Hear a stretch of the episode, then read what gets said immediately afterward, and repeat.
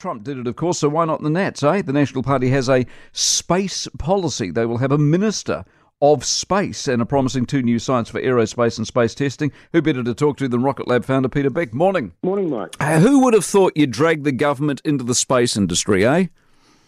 Yeah, well, they've been in there for a while, to be fair, but yeah, it's good to see some extra focus being put on it. What would you want from them? Well, it's less really about us. I mean, we'll be fine. But, you know, the New Zealand space industry is not some, you know, far in the future, maybe it'll happen kind of thing. It is absolutely booming. You know, represents $1.7 billion annually. And there's a lot of growth. There's a lot of spin-out companies from Rocket Lab and a lot of new space companies establishing. So having a minister there and having, you know, a centre of focus, one kind of person in charge to get stuff done, and also signalling that space is something that we should invest in, I think is a good thing. And given where you've got and given the size of the space industry and given the growth, do we actually need the government, and do the government run the risk of being, you know, a little sticky beak about it all?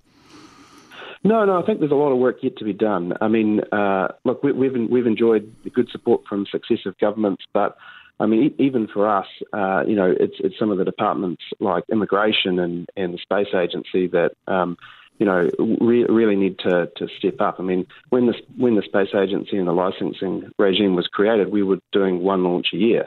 Now, every 17 days, a rocket rolls off the production line.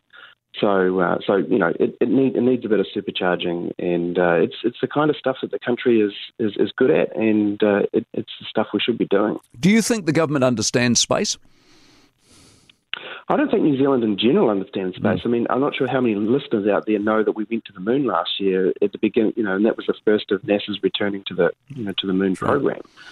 So I think there's a big education piece, you know, for entire New Zealand to do, because we all rely on it, but it's kind of one of those hidden infrastructure things. Is this something that's good for the country specifically as opposed to the space industry generally?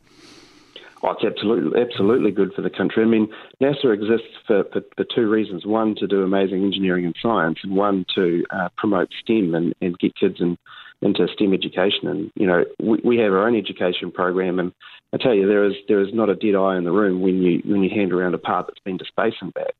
It's a tremendous catalyst for STEM education. Good stuff. We'll go well with it. Peter Beck, Rocket Lab, always good to have him on the program.